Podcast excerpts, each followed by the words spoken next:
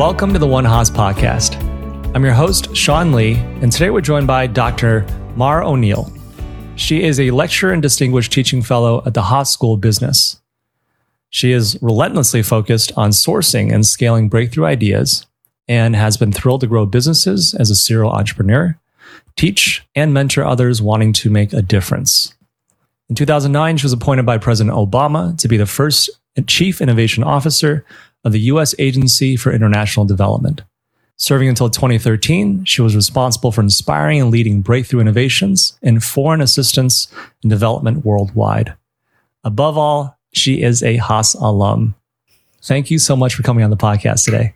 Oh, thanks so much, Sean. It's great to be with you today. I want to start our journey by asking you to share with our listeners your origin story. So I was born in the Bay Area before it was Silicon Valley, back when there was a few, few more apricot and fruit orchards, and uh, but it was a place that was always the source of innovation. You know, uh, Neal Cassady and the Beatniks, uh, San Francisco. It just is not surprising that the free speech movement really started at UC Berkeley. The gay, lesbian, LGBTQ started in San Francisco. It just was a place that was yeah. just open to new ideas. So that's where I grew up. And probably the most, uh, there's two really defining moments in my life. When I was five, my eight year old sister um, was diagnosed with leukemia and passed two weeks later. Mm. And while that was a huge tragedy in my life, still to this day, blew my family apart, um, what it taught me is that every day is a gift and mm. that I've got to run as hard and fast for the things I care about. And then when I was in junior high, in the middle of the night, two big tankers full of oil collided under the Golden Gate Bridge. And they wow. spilled 800,000 gallons of oil all over the Bay Area. And I thought to myself, we are building very successful businesses but we're not always paying attention to the impact. And so I aspired to say, to both have the biggest impact I could have in a lifetime, but also to curate this idea that you could build profitable businesses and a belief that you could build profitable businesses and still care about your environmental footprint, how you treated people, what the sort of larger impacts on the world. So that's a little my origin story, Sean. Where did you go to uh, school your uh, for your uh, undergrad? So my undergrad, I started. I had a couple friends throw my belongings in a, a, station wagon and went down to UCLA when I was about sixteen. I stayed there for about two years, and then I said to my family, "I'm going to Seattle for a quarter and may just fall in love with the place." So I got my undergraduate degree at the University of Washington, and then, as many years later, I got a couple MBAs in the joint Berkeley Columbia program, and then went on to do my PhD. What was your PhD um, on? That's well, actually... there's a theme in my life, Sean, and that is I sort of invent a lot of stuff. So I wrote my own PhD. It was across three departments biology, psychology, and business. And I was particularly taken by the notion of narrow mindedness, which is really the opposite of innovation. Why doesn't hmm. innovation happen? And I realized that we're really hardwired to be narrow minded and because we wouldn't function. We couldn't walk out the door because we're so bombarded with so much information all the time. And, and yet, so it's our friend it allows us to be operationally excellent. It allows that pilot to fly well until it can result in a spectacular error. And really, that's what Silicon Valley is built on is, and Berkeley's and Haas's defining principle of questioning status quo. Questioning right. status quo is just about stopping for a minute and not being so narrow minded. So that's what I did my PhD on. I discovered how it happens in your brain and therefore in your decision making and a methodology for breaking that natural narrow mindedness that we all have. So, this is actually a personal question when I was doing my research on this PhD thing because, you know, I just got my MBA and my family, my dad, we moved to the States because my parents came here to do their master's and, and subsequently their PhD. And it's education is in my family. Mm-hmm. Uh, and I have a later question about this as well uh, around um, you know, around teaching for you. Yeah. And I I, don't want to say I rarely because I guess my data point is very my data set's very small. But seeing someone like you who went to get an MBA and then went to get a PhD, what was the story behind that? I always wanted to get my PhD, but I got married really young. I met my husband yeah. the month before I turned 20. I had two kids by my mid 20s. So the idea of building entrepreneurial ventures, I founded four companies, being a good mom, like a PhD was not going to be added on to that uh, right, in right. any way. So when they went off to college, I said, now's my time. And so, uh, and my husband has a PhD in math and he thought I was just nuts. He said, Maura, unless you are absolutely driven, like you have to have it. Because by that time, I was judging business schools, entrepreneur right. competitions. I mean, there was only a couple people in my life. And yet I would say that both getting my MBA at Berkeley and getting my PhD were two of the best things I ever did in my life. I think we're going to live many chapters, a long life. I think we're going to talk about that in a minute. And I think the ability to stay current, to push yourself intellectually. And that's why I was interested in pushing the boundaries of how is our brains helping us or getting in the way of really being innovative. And mm-hmm. since everybody always thinks everybody else is narrow minded, it's the person that watches that other TV station or votes for that other elected official or whatever it is. What I discovered is that we're all narrow minded. We're born that way, we're hardwired that way. And so we have to figure out how to break that if our mm-hmm. life isn't going to get smaller and smaller. So mm. I'm, I believe in, uh, you know, I change Haas's um, defining principle from student always to a voracious learner.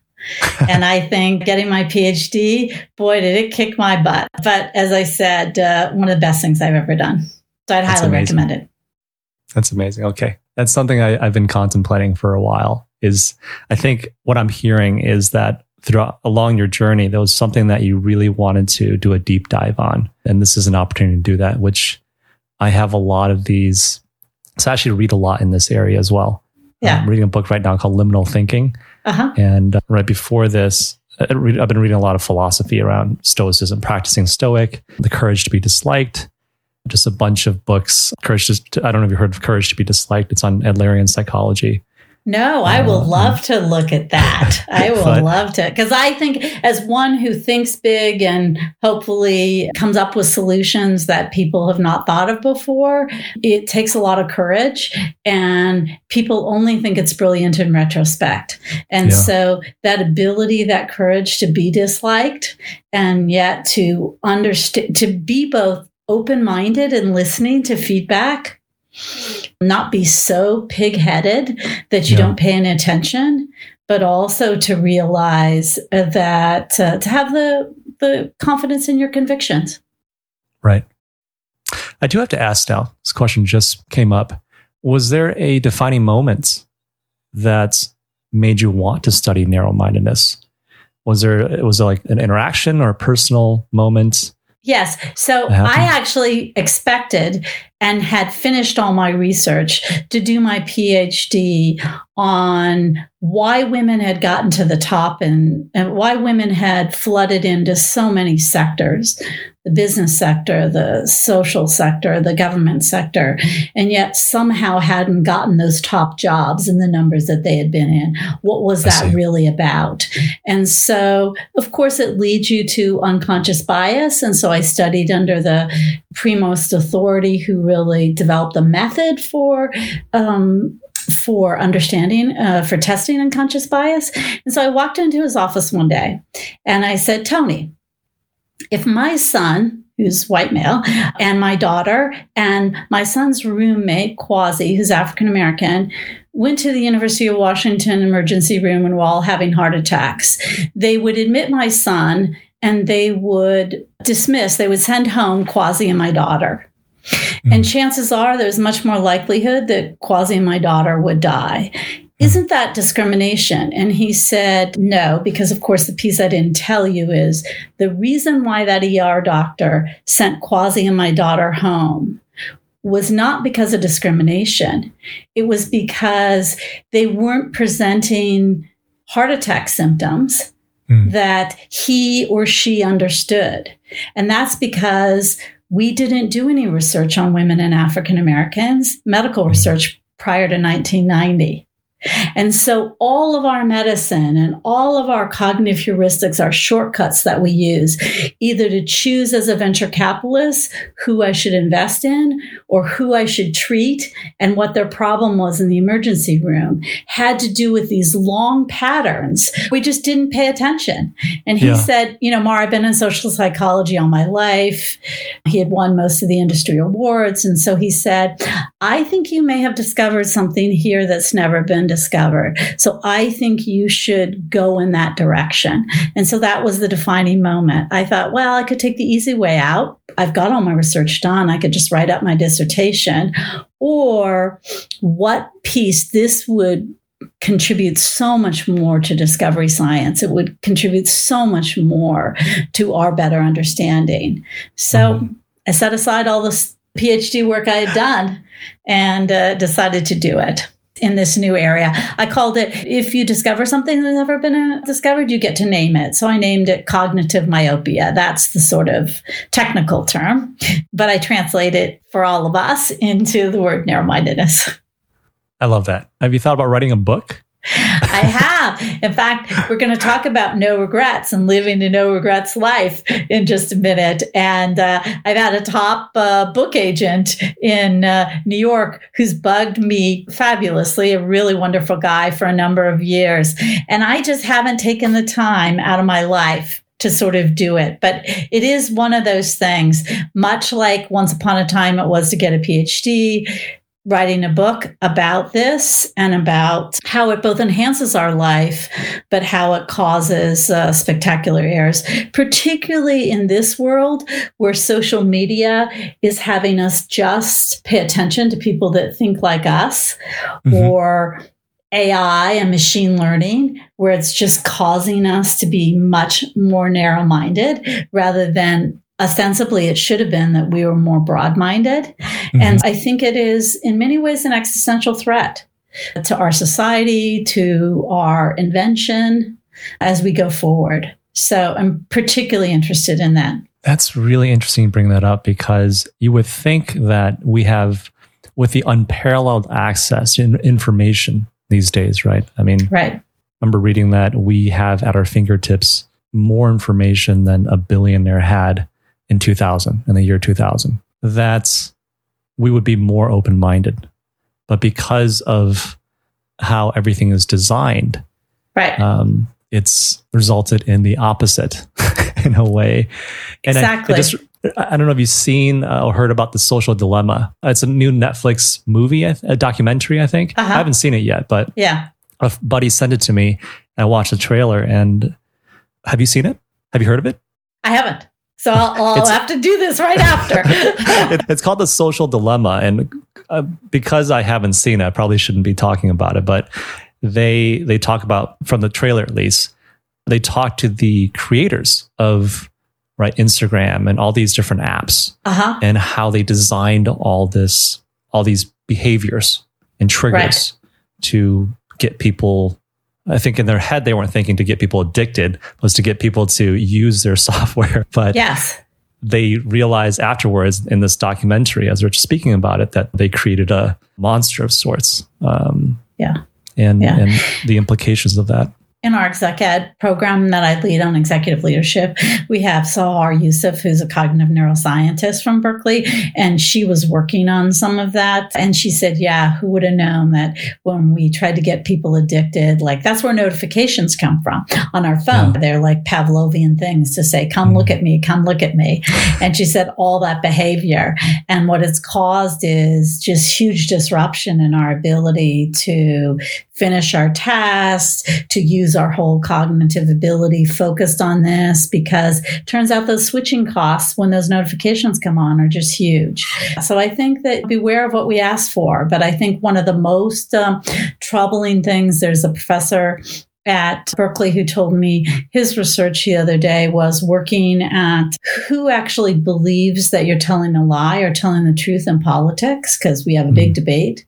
Right. And he says, sadly, the research is showing that we tend to not believe that that the elected officials who's who we have an affinity with are lying.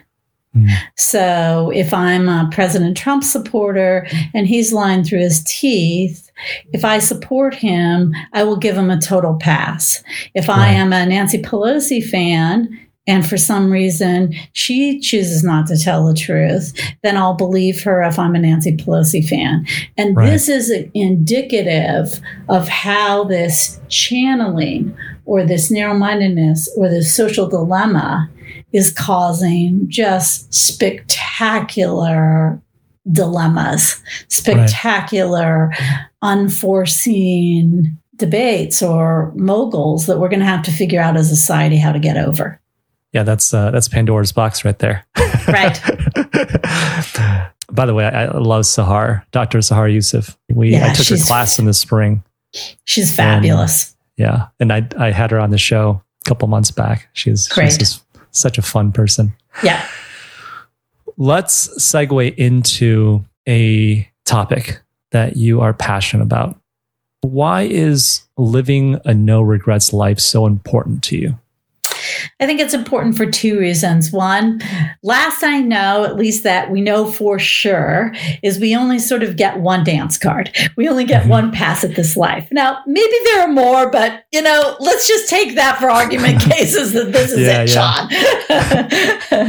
and I think that I'm mindful of uh, Martha Graham, who really invented modern dance. Uh, she spent uh, 96 years uh, redefining what mattered. And I love a quote. She said, You are unique and so am I. And if we do not fulfill this uniqueness, it is lost to the world.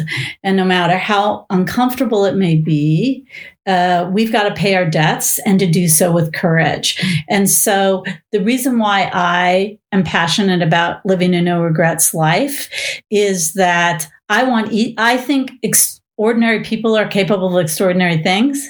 Mm-hmm. And they're only capable of extraordinary things if they actually go in the direction of their unique gifts. And uh, that isn't always popular and it's scary at times. And so I just believe that the new invention to solve a healthcare problem that somebody you and I love or a new solution to American competitiveness lies in the in ordinary people that embrace a no regrets life.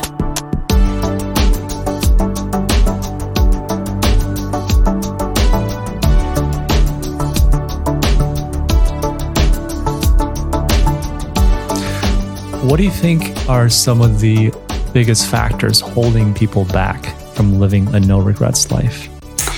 I think what uh, holds people back is fear. And I know this from my own self, and I bet you do as well a fear of failure, a fear, fear of being disliked, a fear of letting down somebody uh, that we love.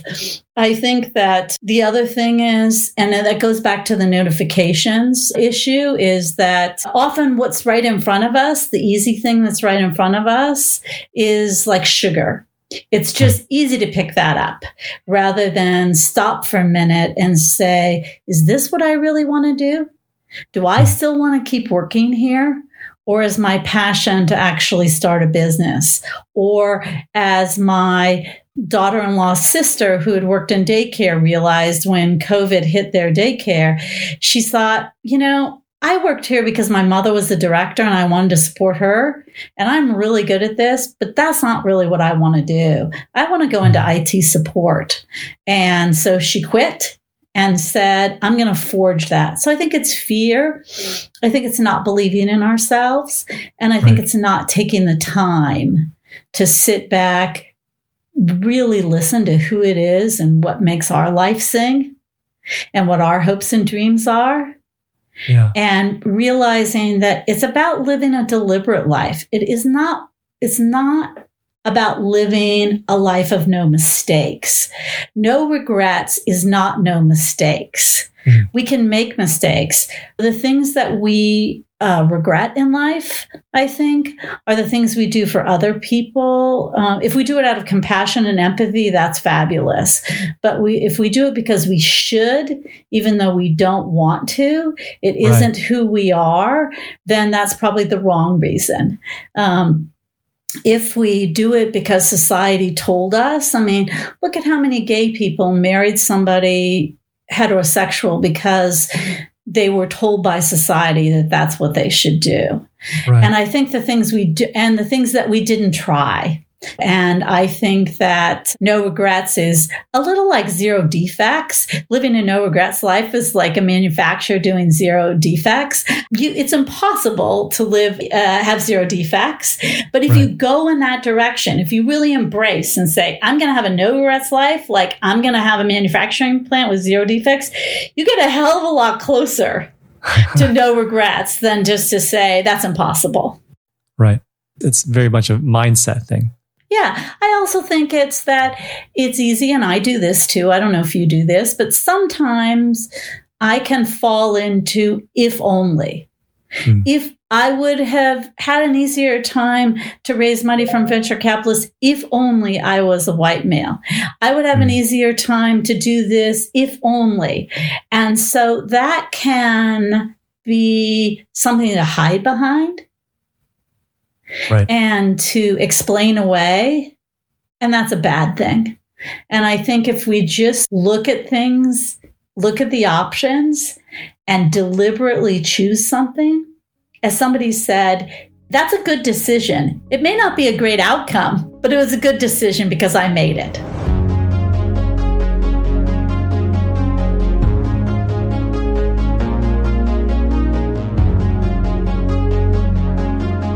How do you practice this deliberateness or intentionality? So I do, you know, we're all works in progress, including me. So yeah. I just told you that I had an awesome opportunity to write a book. One of the top book agents in New York City, patient, fabulously. He did Malcolm Gladwell's books. And yeah, so yeah. I tell you, saying we're all a work in progress.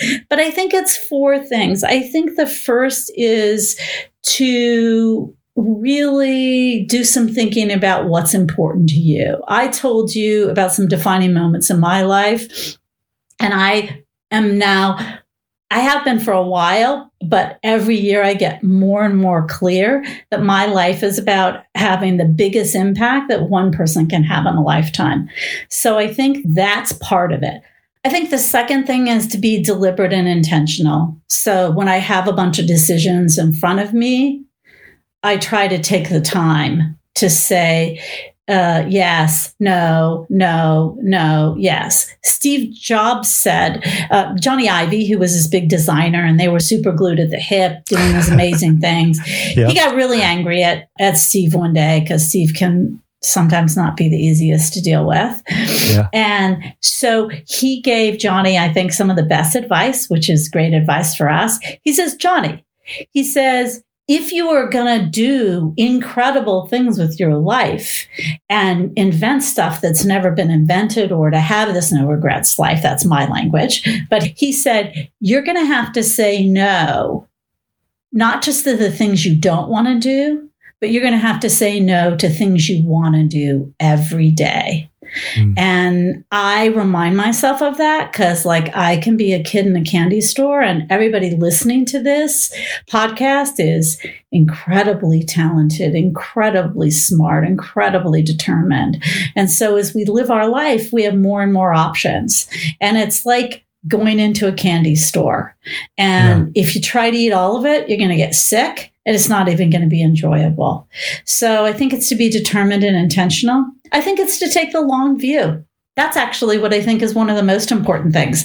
I a lot of people ask me, "Oh my gosh, I'm finishing my MBA, particularly if it's an executive MBA, what do I do next?" And I say, that's actually the wrong question. The right question is, what do you want to do before you hang up your boots? So be intentional about the long view. So I, as you saw, as you mentioned, was fortunate enough to get a high level federal appointment. I've always thought it would be, I've been involved in politics all my life on the side, but I never was interested in running for politics. But I thought, boy, wouldn't it be incredible if I could have a chapter where I had a very high level policy position? And so that was just in the back of my mind. And so I kept doing a bunch of things that were enjoyable, impactful, I liked, but also set me up that when that opportunity came up, I had all the re- resident skills, relationships in order to walk through that door. Right. And so you never know when these things are going to open up. And so I think that people just end up being too narrow minded about what's next rather than we're creating a whole life. We're going to have lots of chapters. So let's figure out what those things are and let's go about creating that life, that yes. awesomeness.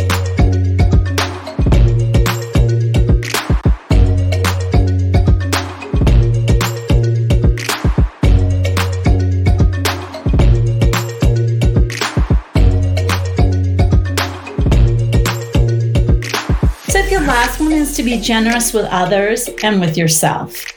I think the way to have a no regrets life is not to be a narcissist.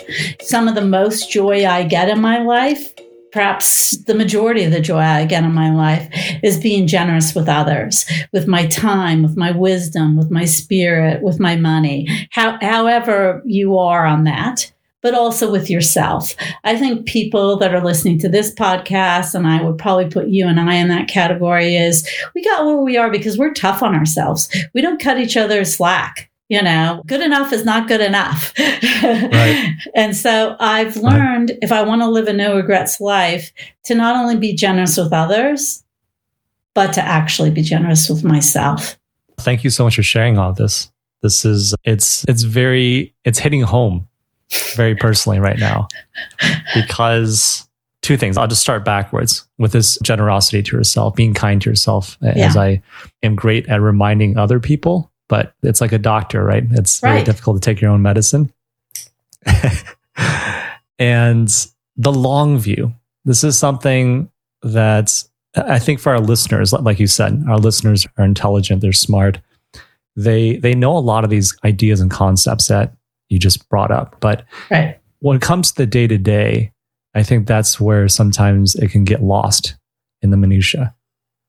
And even just today, I was having this dilemma where I was looking at these businesses that I'm building and getting caught up in the the execution in the short term view and saying, oh, this is not working, that's working, oh, this is definitely not working, versus saying, what is the impact that we're looking to have?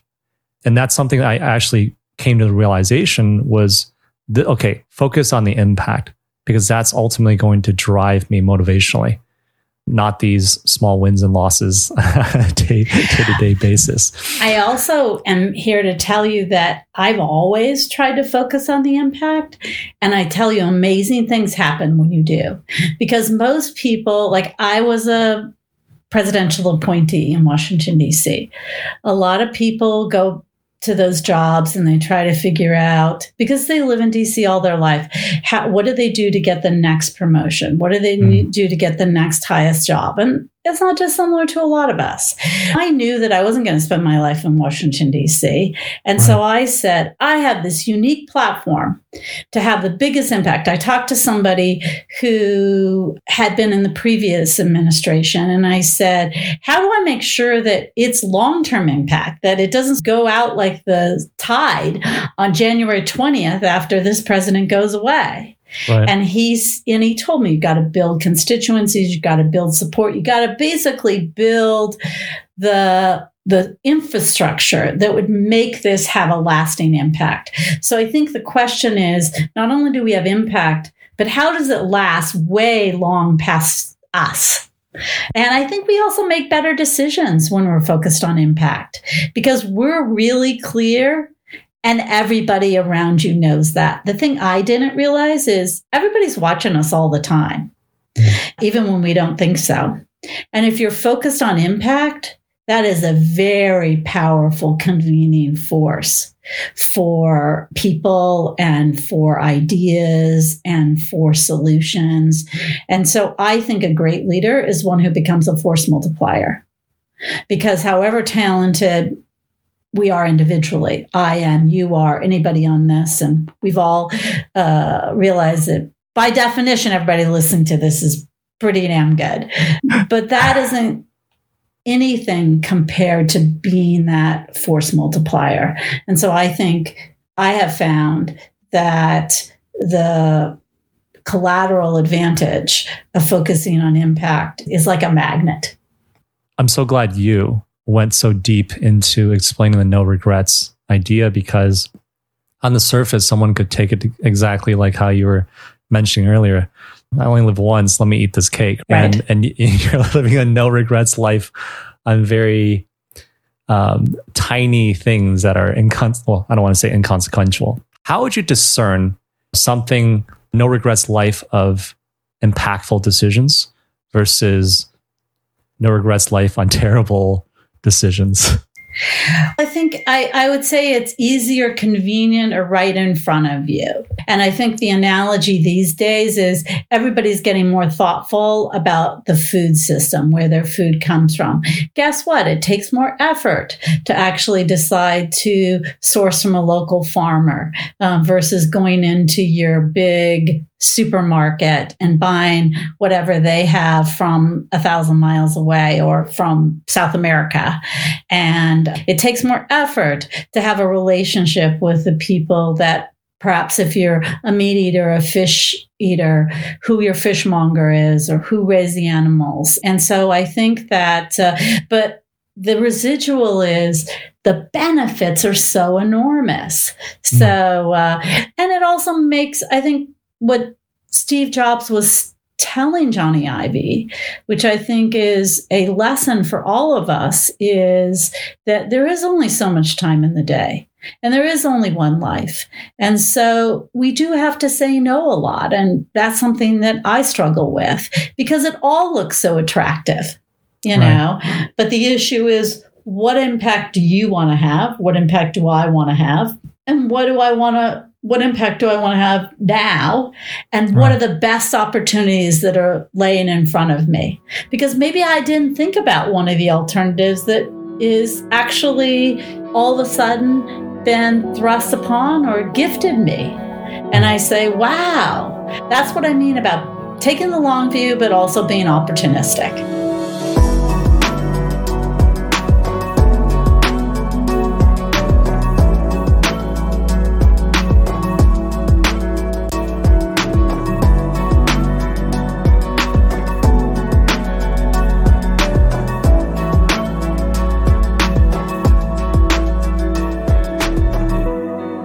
Really amazing.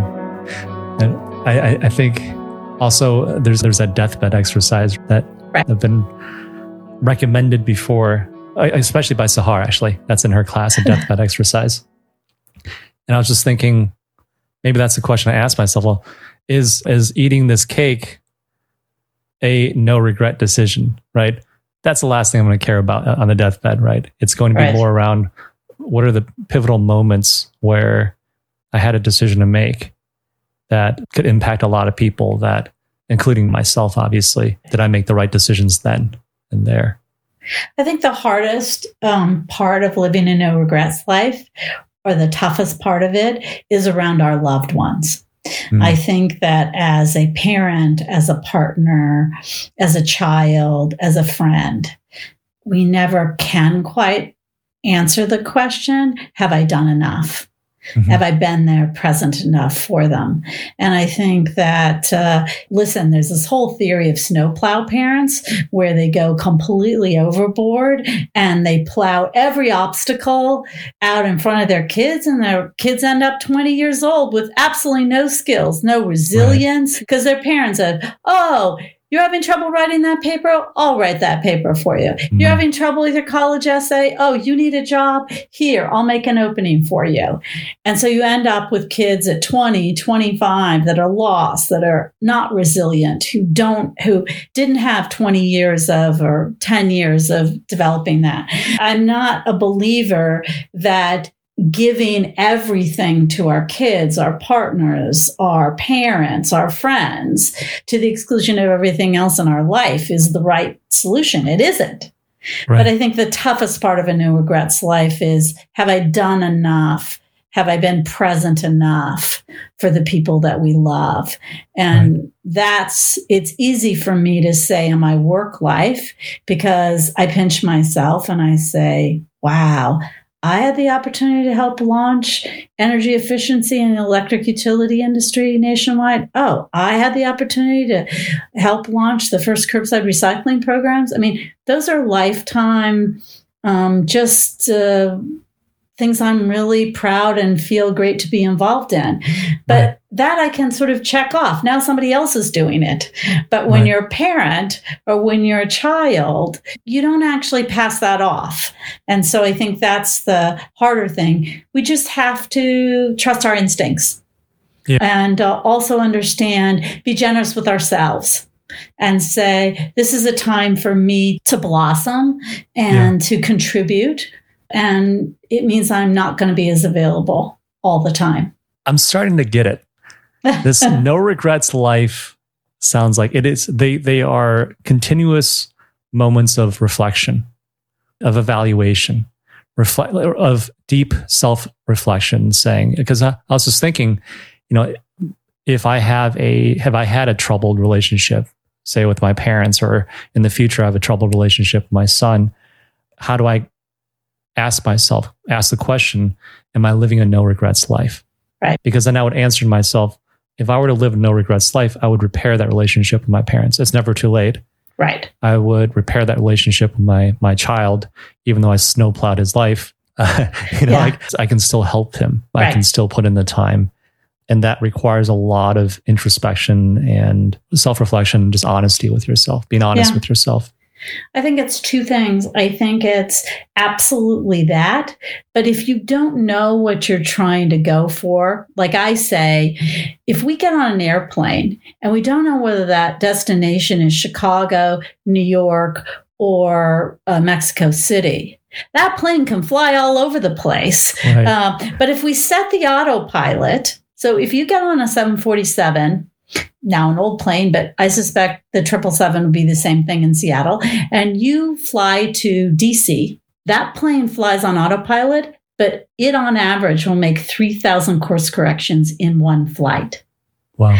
And so that's what that that self-reflection is is those 3000 times. Some of them will be automatic, but some of them will have to be deliberate about in order to live a no regrets life. But it doesn't work if we don't know we're going to DC. you know, we don't actually know how to do the course correction if we haven't decided, right. am I going to DC? Am I going to Mexico City? Am I going to the right. Arctic? You know? And so it starts with, and people say, I don't know how to get that purpose. I don't know how to find that center in me. Mm-hmm. And I would just say, that's where uh, taking the long view and having lots of chapters. So maybe you can't articulate it into one line the way I can now, have the biggest impact one person can have in a lifetime and the most people and become a force multiplier. But you can actually say, before I hang up my boots, what are the things I want to have accomplished? And what I say is in every job, and I helped found a public charter school for young women in the inner city of Baltimore. There's a killing every day in Baltimore.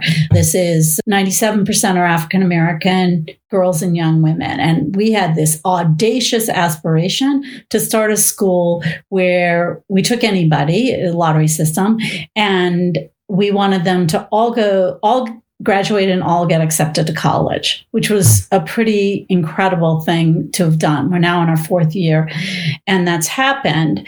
But I said to the CEO uh, when she was the principal trying to decide whether she was going to go for the CEO job, and I think that's true of all of us. We have a job. I say, Siobhan, think about what you want your legacy to be.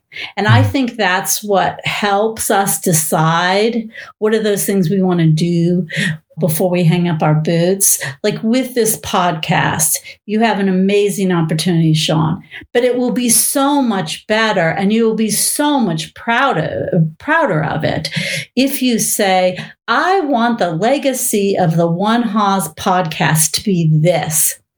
And don't edit yourself, be audacious because you'll manifest that. And I think that maybe you don't know all the things that you want to be, but for each of the things you're doing, you can say, What do I want my legacy to be? When I'm gone, what do I want them to talk about that I did? What do I want to look back on and say in the quiet of my room? I'm so proud of that.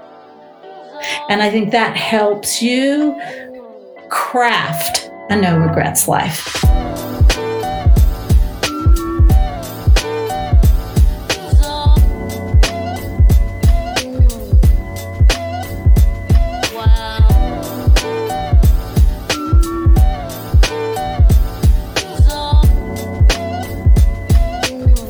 That's amazing.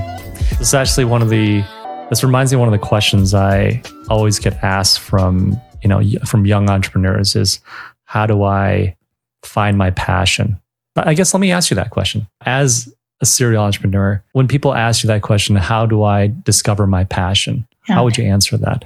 So, I would start by saying, asking you to answer two questions to yourself, not to me, but what are the things that you want to have done when you hang up your boots because mm-hmm. that will probably point you in the direction of what your passion is.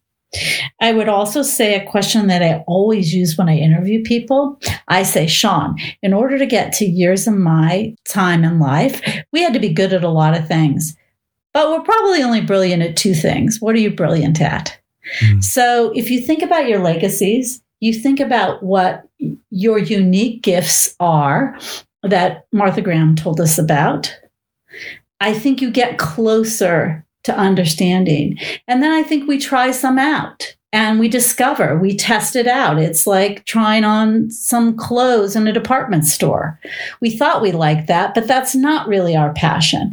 But it leads us in the direction of what our passion is.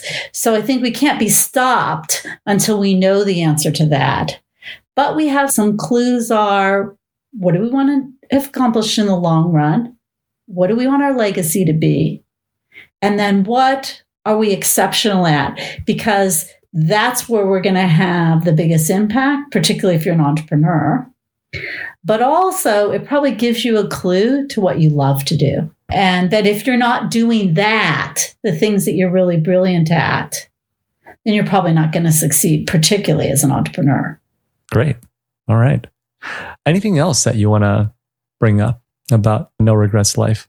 Oh, I think I would just reiterate that uh, we need to be generous with ourselves as we would with our loved ones, to pick ourselves up and say, bummer, and do what we need to do to get our vessel filled and go out and do more amazing things because yeah. that's we only have one life. And we don't know. What i learned from my sister is we don't know whether today is our last day or whether we have decades more but how awesome if we lived every day to its fullest mm-hmm. for however many days we have wow that's yeah, a life that is a life any advice for graduates coming out during this these challenging times? I think it is very challenging having watched people come out of the 2008 where nobody was hiring and businesses were falling apart and it was a particularly sober time. I think we have a double whammy now.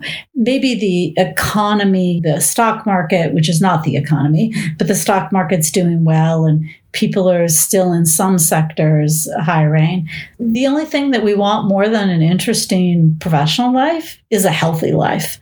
And now we see these converging. And so, right. what I'd say is, I didn't grow up with parents that could get me a job or pay for my apartment while I pursued the thing I really wanted to pursue. And so I mm-hmm. had to hustle. So I took unpaid internships, acted as if I was the most important thing and the most important job I had ever had. And those unpaid internships turned into paid internships that turned into job offers. And so I said, this is a time that do what you have to do to keep a roof over your head and put food on the table.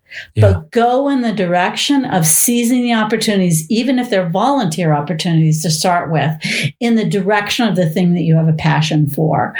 And that will ultimately create more and more opportunities for you. So I see MBAs or executive MBAs that who have worked for big corporations and they think or in law firms or in accounting firms and they say, but I like to, I don't want to start a business, but I want to join a business at the start.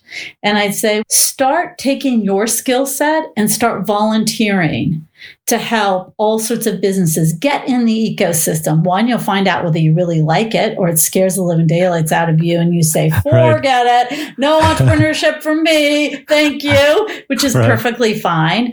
Or what you'll start doing is building relationships. And I saw more than one person who had this very staid, very boring career leapfrog within a year or two, and then on and on to amazing entrepreneurial ventures in the top companies uh, in the valley. So I think that uh, just start by hook or crook, be relentless about pursuing it, but also don't hesitate to, you know, to apprentice your skills until you get that big job opportunity. I just um, fundamentally believe as I started this podcast to say that ordinary people are capable of extraordinary things.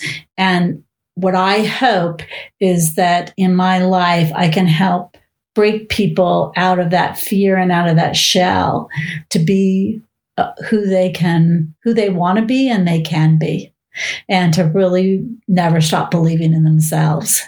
Because I just look in awe at when people do that and they go in that direction. Not only how joyful their life has been, listen, we all have bad days, but the impact that they've had. It's just awe inspiring for me. Well, thank you so much. You've You're been awe inspiring yourself to me on this episode.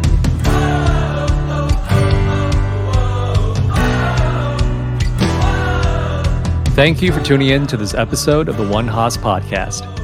If you enjoyed our show today, please remember to hit that subscribe or follow button on your favorite podcast player. We'd also really appreciate it if you could give us a five star rating and review.